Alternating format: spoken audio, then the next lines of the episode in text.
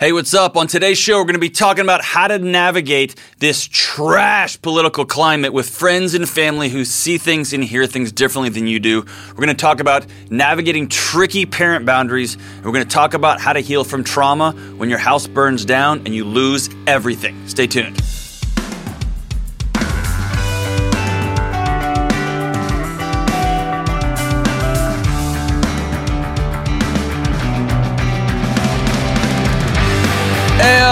I'm John, and this is the Dr. John Delony Show. We're taking your calls about your life, your relationships, your neighborhood dilemmas, your country, your world. Want to help you rethink, re examine, just reimagine simple stuff. We're talking human 101, stuff that has slowly over time been taken away from us, like our relationships, our boundaries, our, our, our wisdom collectively, individually. We're going to talk about love. We're going to talk about loss. We're going to talk about family issues, infidelity, finding love again.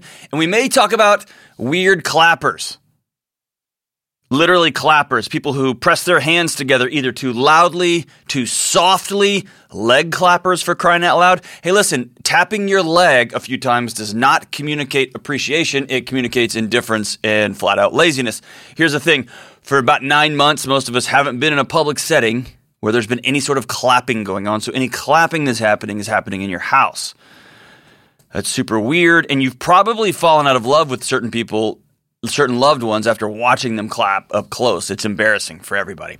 So as the world is slowly starting to start uh, to, to open back up, this is a good time to practice in front of the mirror. Take the time, become a good clapper, get your technique down it, to terrible and indifferent clappers, you know I hate mechanistic metaphors for people, but fix it. Fix it. You're embarrassing yourself. Fix it. And here's the other thing. Back in the 60s, fix the clap. I understand meant something totally different than what we're talking about here, but I'm I want everybody to to forget the 60s. This is the, the 2020s. Good or bad or ugly, fix the clapping. Fix it. All right. So whatever's going on in your home, in your heart, in your head, in how you just put your hands together. Whatever. I'm here to stand and walk with you. Give me a call at 1 844 693 3291. That's 1 844 693 3291. Or you can email me at askjohn at ramseysolutions.com. Askjohn at ramseysolutions.com. And don't forget, if somebody is awesome in your life, um, if if you've got a boyfriend, a girlfriend, a mom, dad, husband, wife, kid, boss, neighbor, somebody who is going be of uh, um, someone who's going above and beyond in the human being category, who's just good. Is just good. They weren't good, and now they've turned it around. They said the words "I'm sorry," and they're making a difference in their life and your life. Email me and let me know some positive things that are going on in addition to your questions, and we will read some of those positive, read about some of those positive folks on the air. I love it, love it, love it. All right, let's go straight to the phones. Let's see here. Let's don't go there. For, let's go here first. Let's go to John in Detroit, Michigan. Brother John, how are we doing? Hey, Dr. John, I'm doing great. How are you doing? Outstanding, good man. How is it in Michigan this morning? Freezing. it will be that way I till be what? down by you. March. Yeah, it is I not was going say freezing. maybe May. Oh, fantastic. Good for you. Well, man, how can I help this morning? Yeah, I just want to say I love the show. You are a great addition to the Ramsey team. So I'm I'm really enjoying what you what you're doing there. So thank Well, you. Thank you so much, brother. I'm ha- I'm having a hoot, man. We're having fun. Hey, my question is about uh, my father-in-law. Okay, so been married almost 13 years. I have three amazing daughters, and I want to start by saying that my father-in-law is a great grandpa to my kids. Okay, he is kind, he's gentle, and they love him like crazy. Um, he, however, he's just not been a great provider to his wife uh, who is disabled. She receives disability. She's unable to work. And so my wife and I get frustrated that he's not providing. Hmm. It's just hard for us to understand and was calling to see if you had any thoughts to how we can best work through this.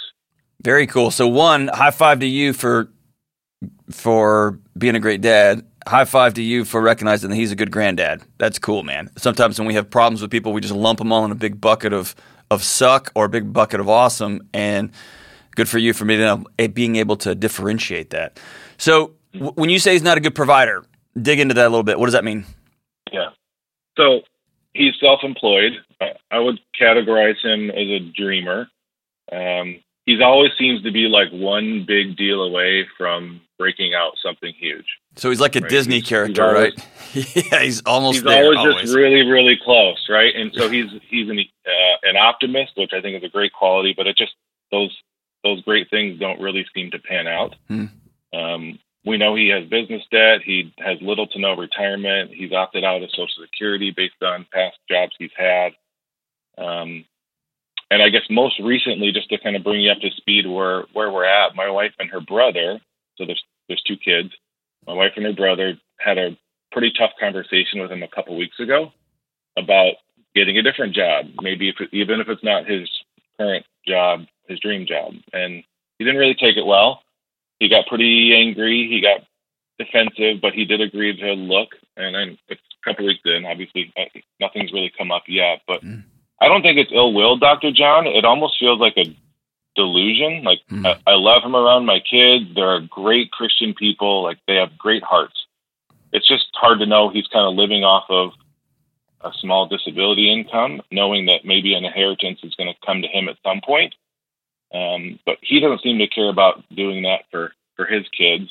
Um, hmm. So I guess last thing, and then I'll I'll stop. You know, we're doing fine financially. We're on Dave's plan. We have been on his plan for like 15 plus years. We don't expect or need any inheritance from them. Hmm. That's not where this is coming from. It's just kind of hard to understand. So yeah. So I was going to ask you: Is this a is this burning a hole in your heart because of a character issue or a math? Is this a math problem?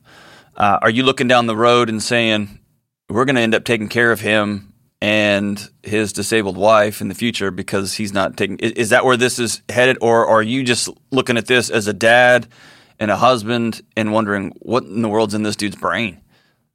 I would say it's both. Um, okay. The the the first part I would say is um, real, and I think that my wife and I are processing through that. You know, how would we handle that if that were to come there. So how would you? I don't. How's that conversation gone?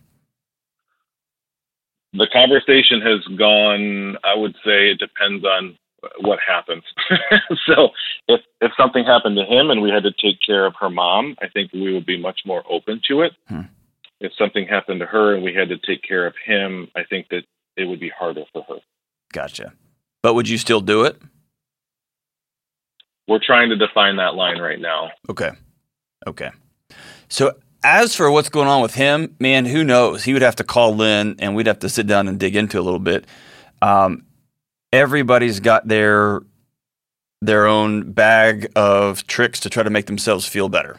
Um, he may did, did his wife, did your mother in law, did she become disabled through their marriage or partway through their marriage, or she always had um, disability challenges? Fairly recently, like within the last five years or so, okay. she she um, has become that disabled. So has he always struggled with provision, or is this something that's just fallen upon him? Yeah. No, it's it's always been a, a struggle. Okay. Um, they've moved around a lot because of it. You know, mm-hmm. great jobs that don't pan out. So it's it's kind of a habitual thing. Gotcha.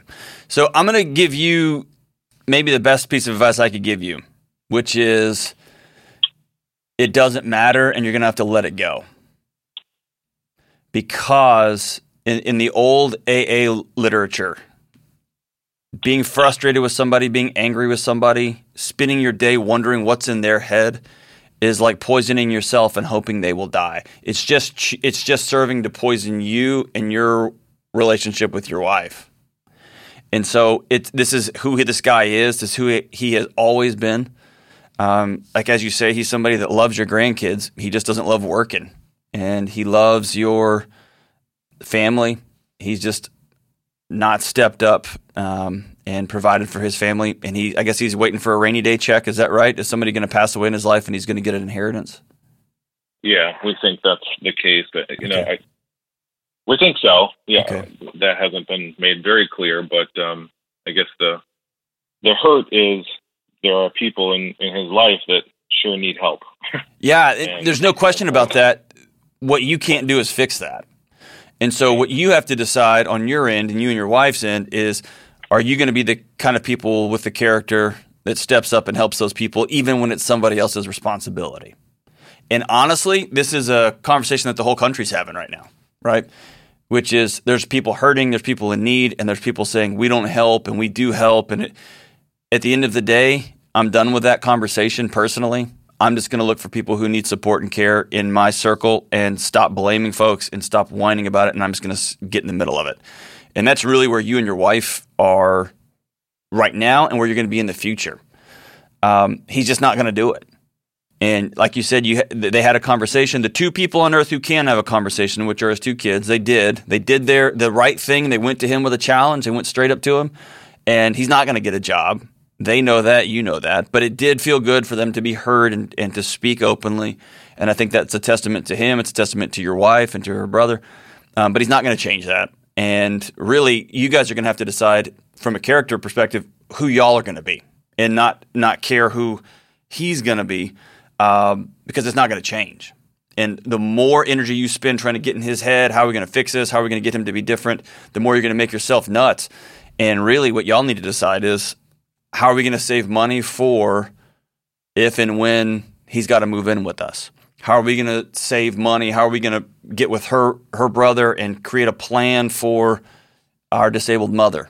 And where is she going to live? How is she going to live with us? Or, or we're going to put him in a home and we're not going to let him live with us. He made his bed and he's going to die on the street alone. I mean, it, it it's these are math problems and we just got to sit down and solve them. And it's about your character at this point, not his character. So I know that's a frustrating answer. I wish I could just say, dude, you just need to tell him this and this. That's just not how that works. You know what I mean?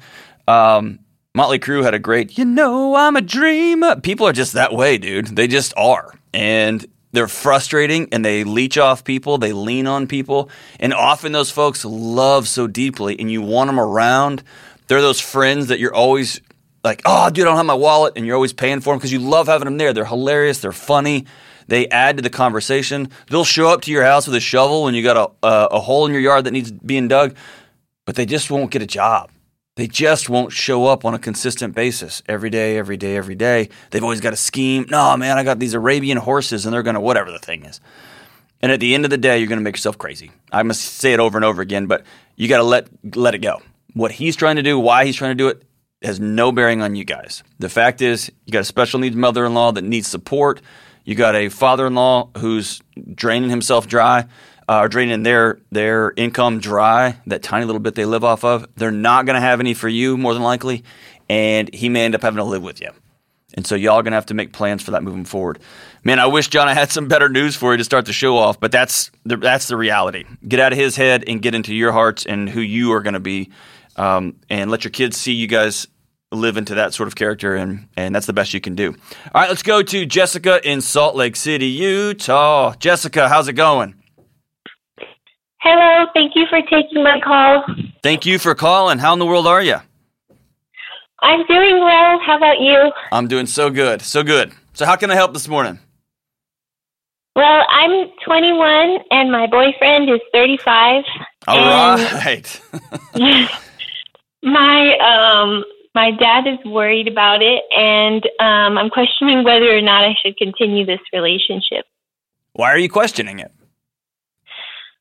Because I um I really care about my family. Uh, I really love my family and I don't want to cause any problems. Um, I'm very happy with my boyfriend. We we train for a marathon together. We serve our church together. But I also wouldn't want to cause any problems with my family. So who do you? this is not a fair question. Who do you love more, your family or your 35 year old boyfriend?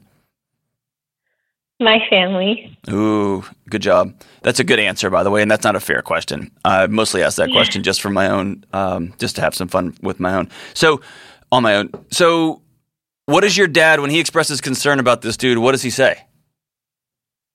He says things like, um, "You know, he's eight years younger than me, and." he also has a 11 year old daughter and he'll say you know she is half your age Mm. Um, I think he's worried about it because he cares about me, and it makes me question the relationship also. And so when you question the relationship, what are the questions going into your mind? I think about if I'm making the right decision by continuing the relationship. What's the rush? Um, And, and, and I ask that question here. What's what's like dating somebody? Are, are you are you on sort of some sort of decision precipice? Is he asking you to marry him? Or are you um, feeling like it's now or never? I, I I don't understand. You're 21. You're you're just a a baby baby girl. You're just a beautiful baby girl, and you're 21. Like you're just dating somebody, having a good time. Why why do you feel discomfort at this point? I think I feel more discomfort because we we have been talking about future things. Mm, okay, so it's getting more serious. Yes. Gotcha. And so he- here's the thing: your dad's going to struggle with you being his child versus you being a 21 year old adult. That's normal. Dads loving their daughters. Dads loving their sons. Moms loving their sons. Moms and sons are sometimes the worst, but um, moms and their daughters. You're 21, and so you're in that wackadoo area where your dad still looks at you as though you're 13. You think you're 47, and neither of those things are true, right? The other side of it is you're going to struggle with taking anyone's wisdom because you're 21 and you think you're super smart and you've got it all figured out, and you love him, and he's so cute, and he loves God, and he loves running, and he's such a good dad. All those things, right, that make you feel good. And so, um, if you like this guy and you like hanging out with him, I say keep hanging out with him. If you value your dad's opinion, then break up with him. And so when I say either of those things, how, what do you feel? I feel like I value my dad's opinion more Why is that? because I feel like he I don't know, he's the first boyfriend I've had and I'm just kind of I feel like I don't really need to be dating anyone right now. Sir, are you calling me with permission to break up with him? No. Okay. Are you calling me with permission to tell your dad, hey, I'm 21 and I like a guy and it's a little unconventional and y'all are old enough to be buddies, but shake it off. I like this dude and we're just seeing where it goes. Are you calling me permission for that? I would yes, I would like to see where it goes. Okay. So distill all of your the the thoughts in your mind, the whose side are you on, what team are you on? Dis, distill all that down into a single question for me. Um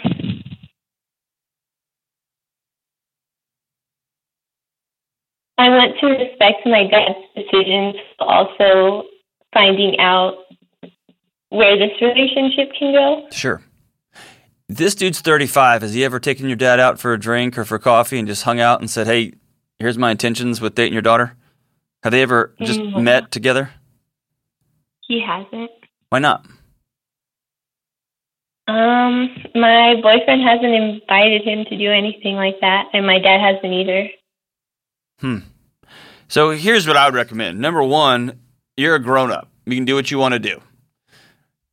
At some point, you're going to have wishes about your life, whether it's having kids, whether it's naming your child, whether it's moving away out of Utah to, to Arkansas or to Florida or to Ireland. There's going to be things that come up in your adult life that your dad has an opinion on that you're going to disagree with them. And so you're going to have to start drawing boundaries and respect your dad. Obviously, if he's a good guy, you seem to love him and he cares about you and you get that. But then at some point you're going to have to make your own decisions. And as a as an adult. The other side of that is I just hear in your voice that you maybe think he's right on this one. And maybe you really like this guy, it's cool, but maybe dad's right. And so I I still get wisdom from my old man. I don't do everything that he tells me. In fact, I do very little of what he tells me, but I value his opinion greatly because he's seen things and he understands things. And he just got a different worldview than I do, and I like collecting different worldviews. Um, my suggestion is if this guy really likes you, he needs to take your dad out They need to go get a drink somewhere, go grab a beer, go grab some coffee, and just get to know each other.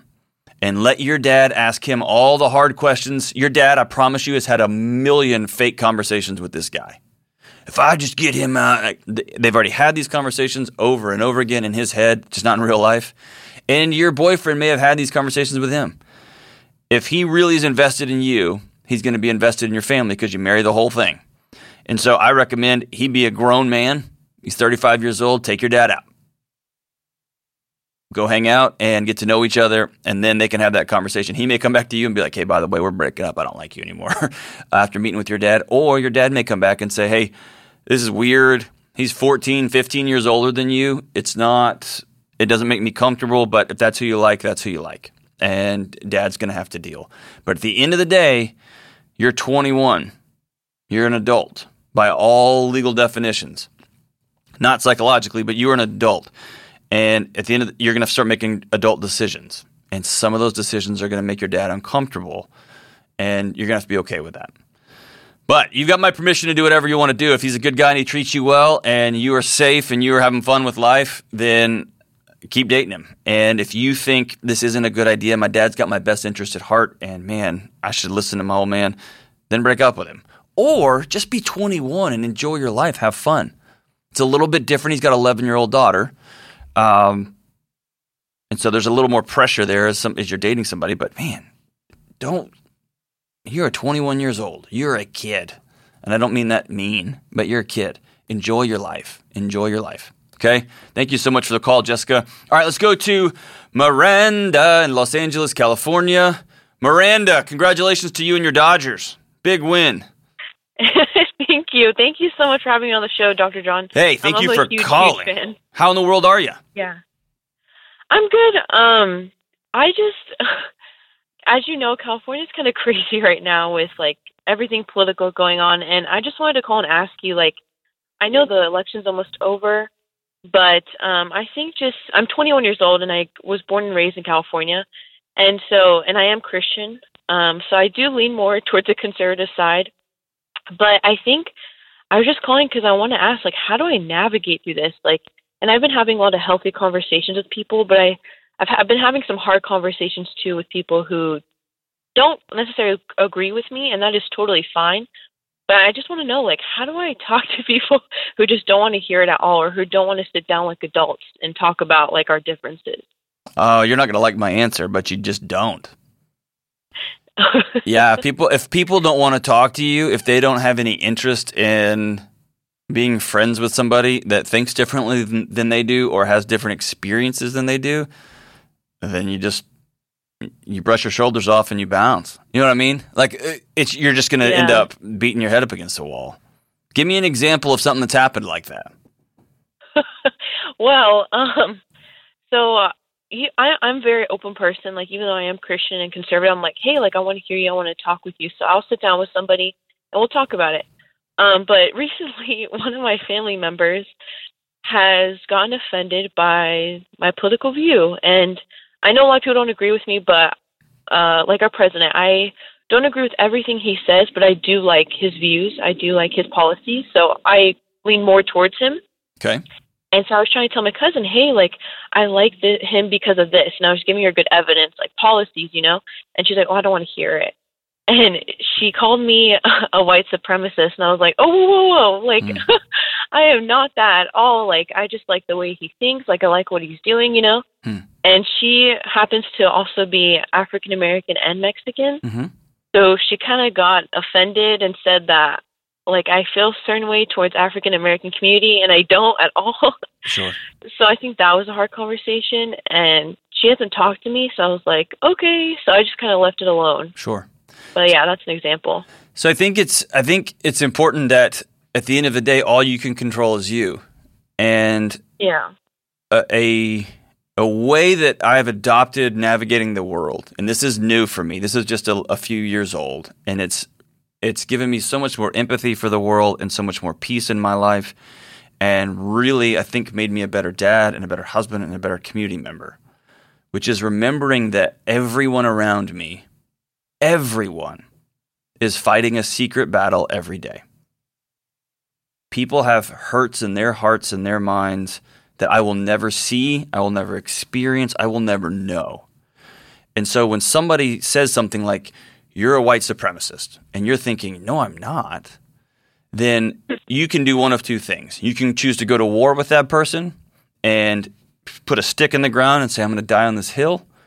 Or you can say, man, that person has some experiences that I don't understand. That person's hurting. And I know that I'm not. But I also know that going to war with somebody doesn't change their heart. It just ends with a couple of bodies on the ground. And so instead of going to war, I'm just going to love that person.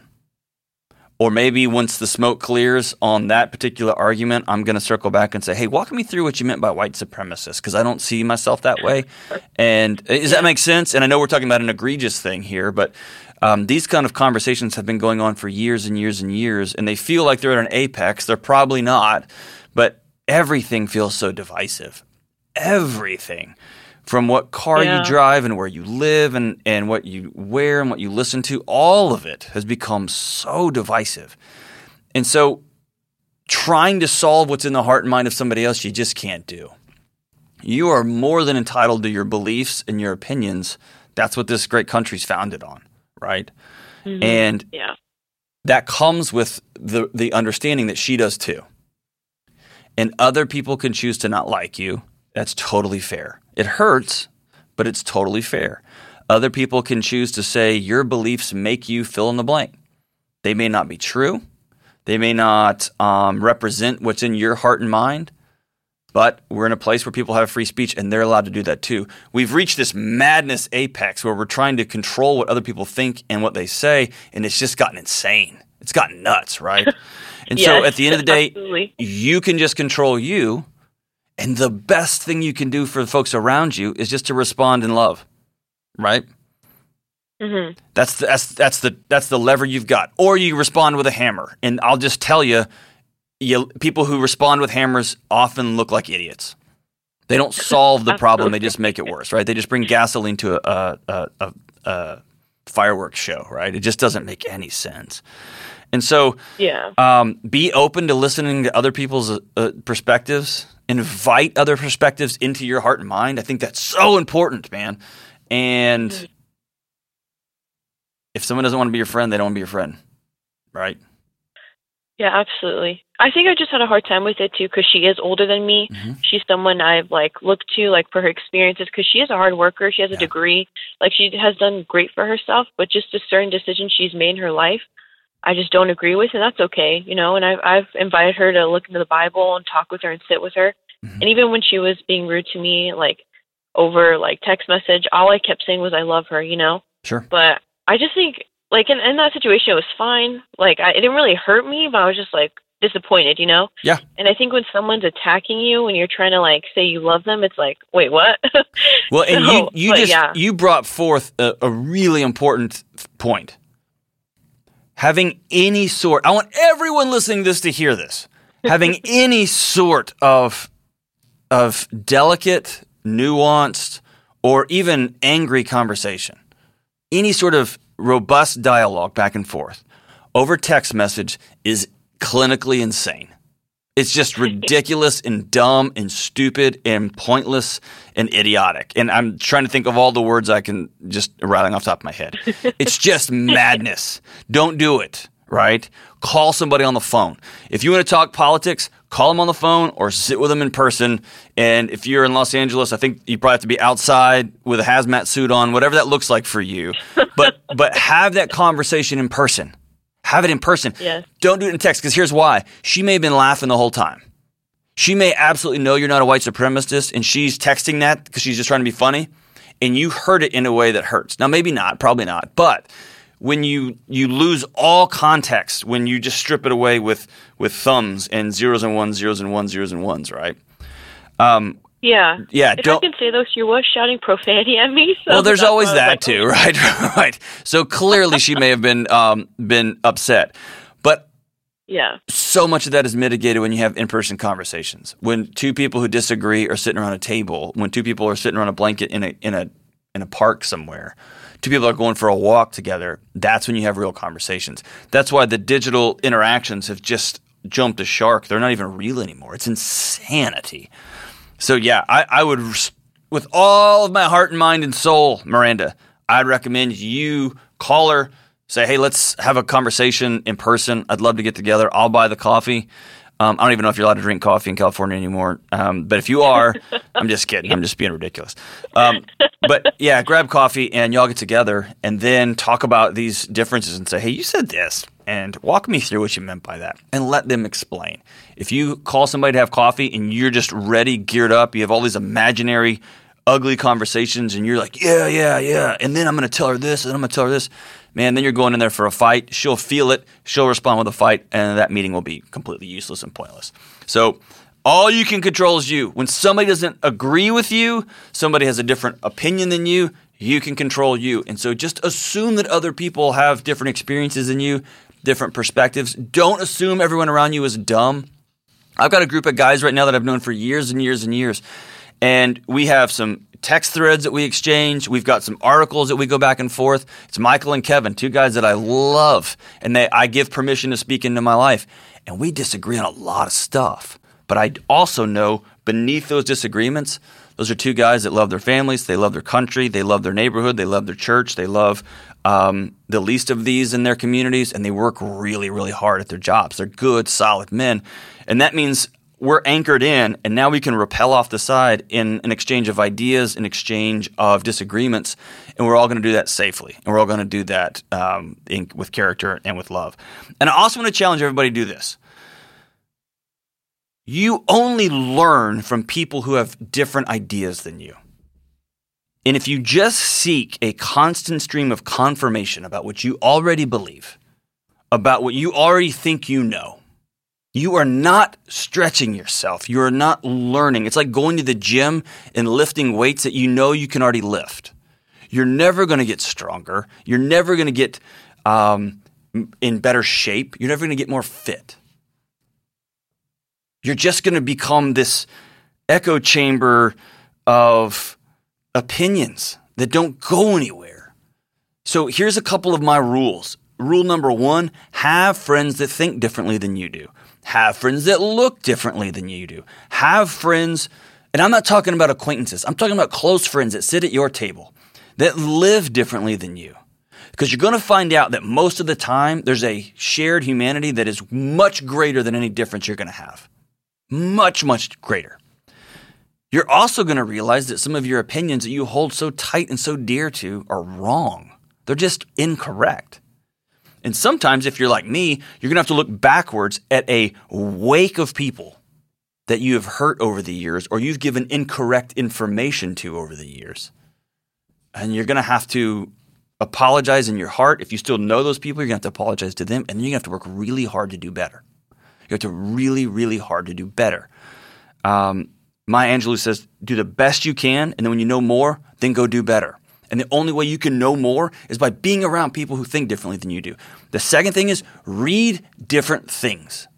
Read books that challenge you. If you are entrenched in this position, find a book, find not articles, because those can be nonsensical sometimes.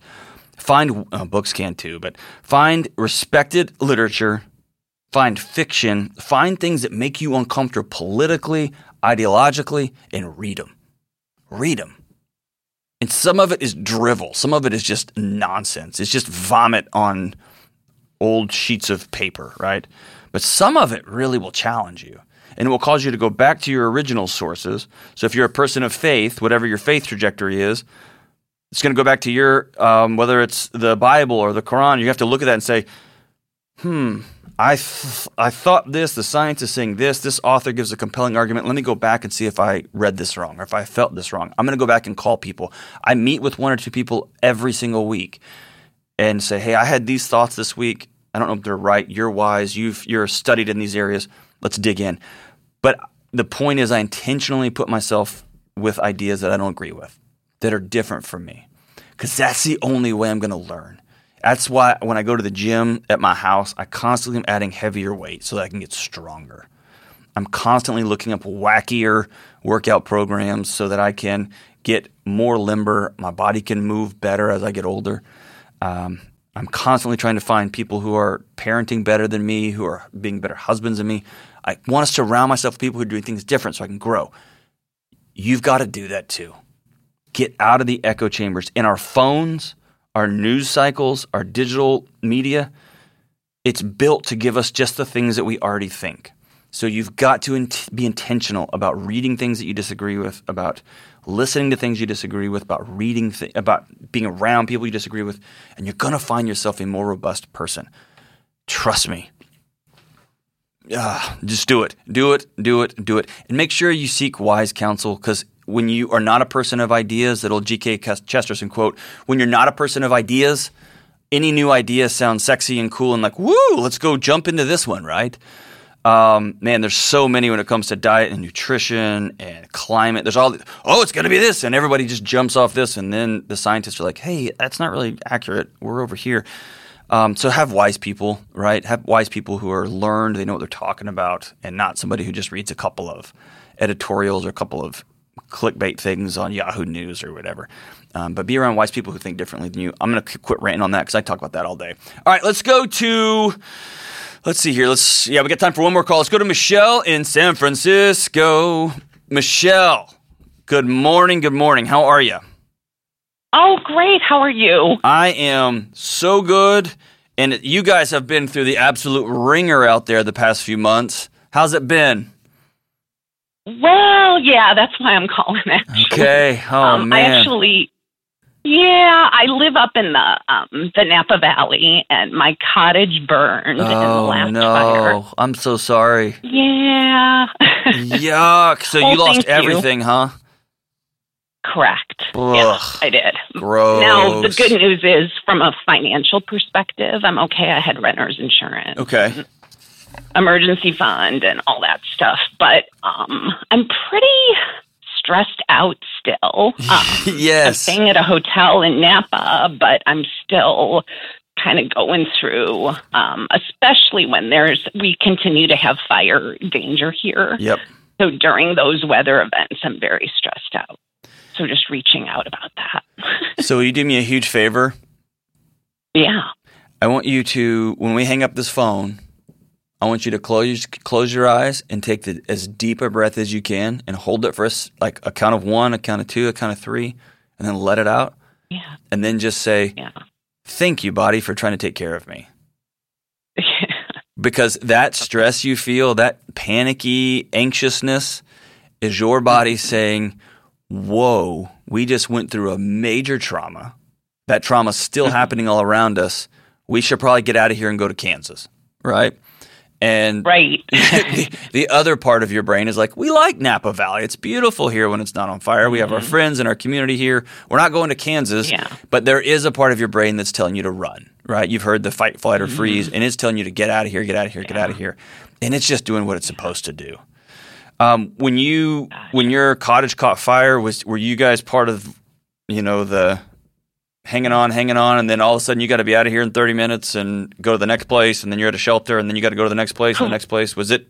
Were you in one of those caravans? Correct. Yeah, like Oh, I, jeez. I actually the fire started just a few miles from my place, so Oh, I actually saw the fire start, and Yeah. then I would evacuate to the next place, and then the fire would go there, and then I would evacuate to the next place, and the fire would go there. So it took a few evacuations to get me to a place where there was no fire. Yeah, and so this, so understand. I'm going to unpack this with you. Understand the depth of the trauma you experienced. Okay. Few things are as important to us as our home. Even a rented home, that's our dwelling, that's our safe mm-hmm, place. That's when mm-hmm. our body, our shoulders automatically drop when we walk in that door. And yeah. you had what I would call a full assault trauma, which, and that's not a clinical term, I just made that up. But you got to see it, you got to smell it. When fires like that, if you've never been around them before, to the other listeners of this podcast, it, you can hear it, right? Everyone's yelling, there's sirens, there's flashing lights. Every sensory overload you could experience, you did, right? And then you went to a safe place that suddenly wasn't safe, and a safe place that wasn't safe, and you just kept running, running, running. I want you to cut yourself some slack. You're going to have to reconnect with your body over over time. Okay, I think you're going to be okay. I really do. Most people, most of the time, their body and their hearts and minds and their communities, they all heal together. Okay? Mhm. So rest in that. But that anxiousness, that unease, that is totally, totally normal. That's your heart and mind trying to take care of you. And thankfully, it works in you. It's annoying, but thankfully, it works for you. Okay? Um, he- here's a couple of things I would recommend. Do you have a community there in Napa? Yeah, I've got some great friends who have been super supportive. Oh, that's the so cool. family I work for, um, who owns a winery, they've been super supportive. So, That's yeah. so cool. Okay, so Yeah. I want you to get a group of people together. When is it? wh- When does the fire season slow down? Is it in the next month or so? correct. Yeah, probably in thirty days. Okay. Yeah. So let's pick a time right before Thanksgiving or between Thanksgiving and Christmas. Mm-hmm. And I want you to get a group of people together that you love and that you trust. And I want you to have a funeral for your house. Okay? Oh, interesting. I want you to have an act, an actual ceremony. Whether you've saved some stuff, whether you went, were able to go back to the wreckage and you went through it and you got some old sticks or something, I want you to have a funeral for what you lost. And what that's going to do for you, but more importantly for your body, is going to give you a touchstone. It's going to give you a period at the end of that sentence. And from that, you're going to be able to begin to, to heal and grow to whatever's going to come next. But until you have a period at the end of that sentence, you're going to have that low level burn of anxiety that never stops. When people experience human tragedy, like they lose a loved one, they lose a child, it's so hard to have this. You have the funeral, but it's so hard to have the actual closure moment because it's saying goodbye. And we so don't want to say goodbye to those that we love. And so what you're going to have to do is say goodbye, and you got to do that in a community. Okay, you got to have people around you that you love, that you can be sad together, you can be scared together, and then beautifully you're going to rebuild together too. Mhm. Um, and then uh, expect this. My buddy, um, two of my dearest friends on in the world, Eric and Danielle, they ex- they were in the, the Nashville tornadoes back in March, right before COVID hit, which seems like a thousand years ago. Their home's being rebuilt right. now, and uh, Eric has talked about walking through as they're rebuilding the house, and he just burst into tears. And there's a phenomenal book on trauma called The Body Keeps the Score by Bessel van der Kolk. We'll link to it in the show notes. But it talks about trauma pockets itself away in the corners of your heart and your mind and your body and your feet and your legs and your back, all kind of weird places. And that's not woo woo, that's actual science. But expect over the next year of the next two years, you're just going to have big exhales and you're going to have moments when you're just walking and all of a sudden you start crying and you don't know why. Uh, you're going to walk into your new rent home and it's going to be safe and beautiful and you're going to see your closet. You're just going to burst into tears. You're not going to know why. Be graceful with my friend Michelle, okay? Uh huh. That's just you healing. And don't over expect too much from yourself right now. You're right smack in the middle of it. It's- Fires are still burning, right? You're still in it. And just trust yourself and know that you're loved, man. And I'm so glad you have good friends. That's so cool.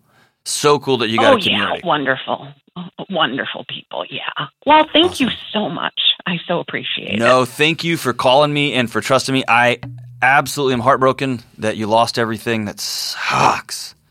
Absolutely sucks. Losing your home is so devastating. It's so it's ultra traumatic. Um, but thank you for trusting me with with what your next wobbly crooked step is going to be. But honor yourself. Know that your your brain's just trying to take care of you. It continues to to smell danger and see danger and feel danger and you felt danger at its most visceral sense. You lost everything, and then that felt like that fire was coming from you. Um, and then get hold a funeral for what you lost, an actual ceremony for what you lost, and then do it with friends, and then just give yourself grace over the next six months, next year, next two years as you heal from this. And that healing is going to come all over you in all kinds of weird places. Um, and make sure you got people around you. That's awesome, Michelle. We are rooting for you and your whole community as y'all rebuild, as you come back together, and um, you build a future together. So, as we wrap up today's show, want to end it with, Ah, man, I, I feel like I'm, I've lied every show up until now. This is the best. This is the best. This, ladies and gentlemen, this is the single greatest artist of all time. She produced one masterpiece. She was on several other masterpieces, but she produced one masterpiece. and she squeaked it in just under the wire, right before the turn of the century, right before everything just started falling apart in late 1990s. In 1998, on her unbelievable, world class, greatest record of all time, The Miseducation of Lauryn Hill. Lauryn Hill opens the record with a extraordinary track, Lost Ones. And in that, in that poetic masterpiece, she, she says the following. Now, now, how come your talk turned cold? Gained the whole world for the price of your soul, trying to grab hold of what you can't control. Now you're all floss. What a sight to behold. Wisdom is better than silver and gold. I was hopeless. Now I'm on Hope Road. Every man want to act like he's exempt, need to get down on his knees and repent. Can't slick talk on a day of judgment. Your movement similar to a serpent. What? Tried to play straight. How's your whole how your whole style bent? Consequence is no coincidence. Hypocrites always want to play innocent. Ladies and gentlemen, that is the one and only Miss Lauryn Hill, and this is the Dr. John Delony Show.